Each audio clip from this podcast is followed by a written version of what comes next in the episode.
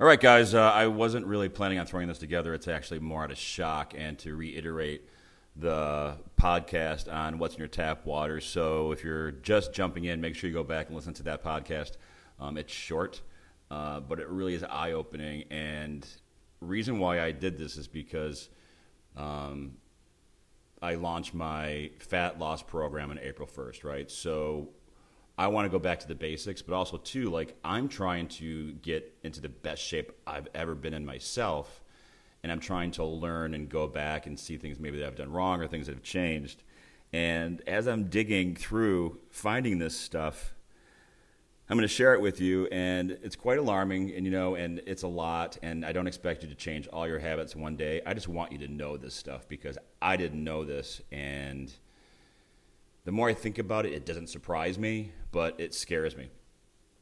So the water situation, uh, again, listen to the podcast, but I'll go over it really quick here.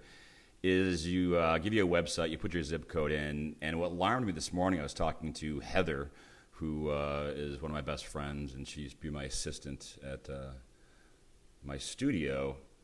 I had her her zip code in, and her levels of TTHC were I don't remember. I think maybe like 70 above normal, and Orlando's was like 400 above normal. Um, again, go back listen to that podcast, and I'll, I'll tell you more about that. But basically, um, if you're not familiar with TTHCs uh, are, is I'm not even going to try to pronounce the word, but TTHC is for short.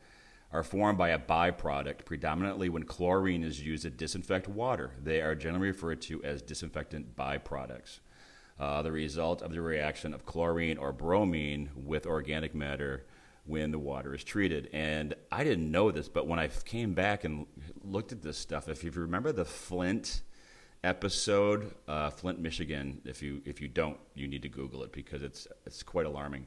A lot of the chemical companies in the area were dumping chemicals in the water and the piping. There's also lead poisoning, but there was high high levels of TTHC, and people were dying of cancer left and right. So, uh, Orlando, uh, we have 400 times above the safe limit. How is that possible? And why is nobody doing anything about it? That's the bigger question I have.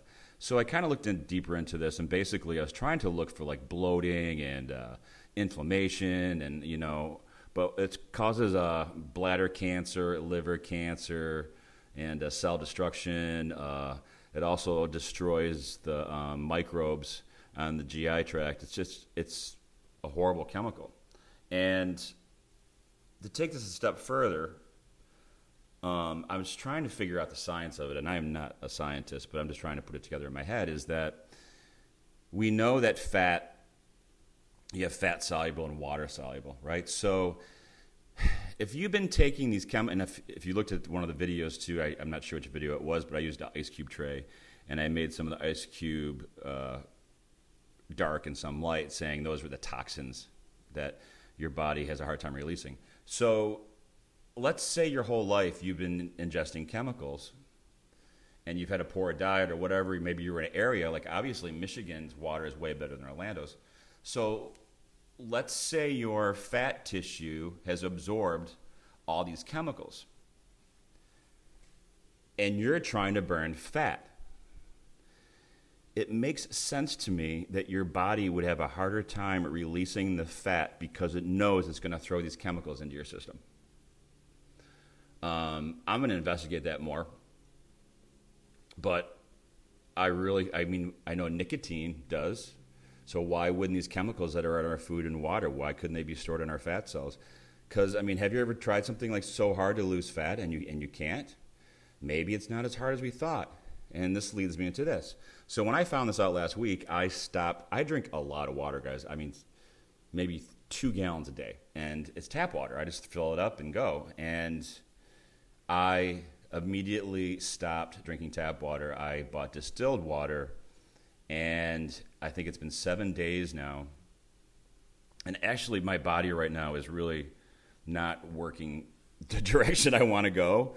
Um, yeah, maybe the Haagen Dazs kind of didn't help, but like, it's just not the shape I want to be. And I, I didn't understand because in the past it's always worked really easily, maybe because I'm getting older.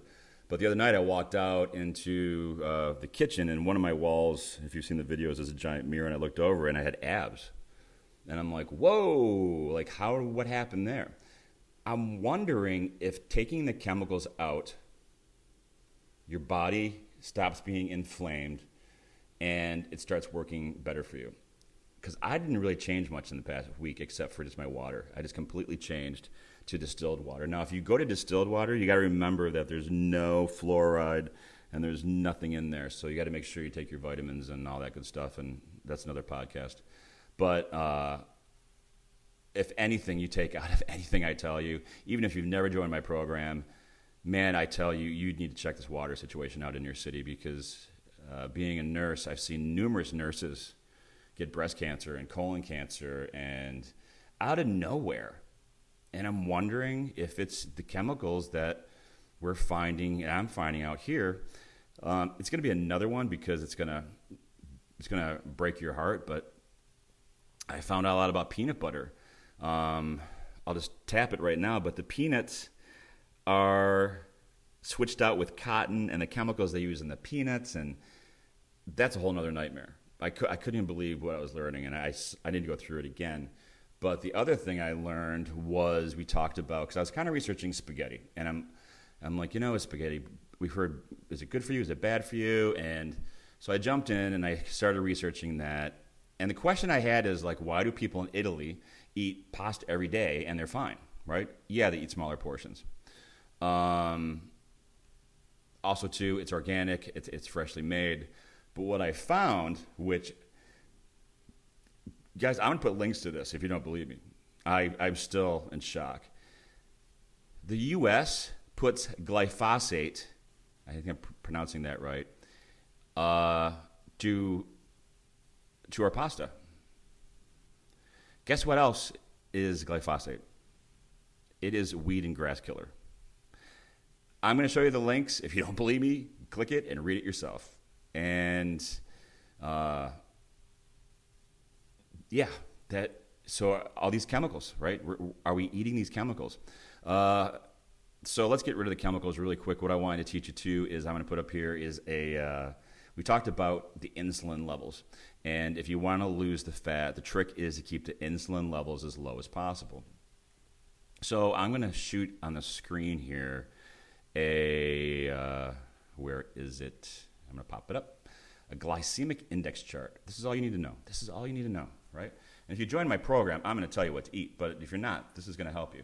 So a low glycemic is 55 or below. A high glycemic is 70 or over. You want to avoid high glycemic foods. So if you look at this chart, right, on the very bottom, pretzels are horrible. Baked potato is horrible. Uh, onions are the worst. Uh, dates and ice cream, right? And you want to kind of slowly go up the list. You want slower glycemic. What does this mean? A low glycemic index means that that food is going to release the sugar slowly into your system. Okay? A high glycemic means it's going to shoot it faster, which is going to give you a peak of insulin, right? But what happens with a peak of insulin? You're going to crash. And I'll give you an example. Last night, my buddy came over, and uh, I don't know why I did this because I was eating so clean. We got tacos, and of course, I put freaking two bags of the chips and salsa in it, which is my weakness. And I had some of those, and then you know, I, after like 15 minutes, I was starving, and it's kind of like what Chinese food is, right? When your insulin just shoots to the sky, it crashes, and you keep wanting to eat more. Um, and chips and the low nutrient snack stuff is just really bad for you to eat. Um, I don't, I don't know if you've ever seen anybody do this, but last night when he left, uh, I had a bag of them left, and I poured bleach on them and I put them in the garbage because I knew I'd get up in the middle of the night and I'd eat them. Um, you got to do what you got to do. So look at this chart. You want to stick with the top. Um, I'm not a fan of the pizza thing, but this is just kind of showing you an idea of what low glycemic is. And actually, what I said, it's not on this list, but actually, uh, sugar, straight up table sugar, is actually better for you than rice and um, popcorn and other stuff. Not that I want you to have the simple sugar. It's just showing it how sub processed uh, some of these foods are, like obviously the donut and jelly beans and and things like that.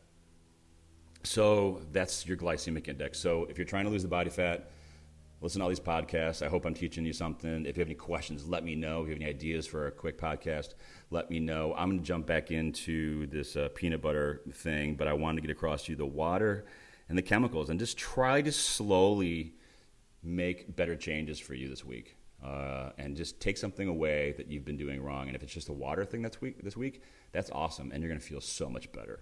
Uh, if you like what you heard, subscribe, share it, and uh, get your family and you healthier.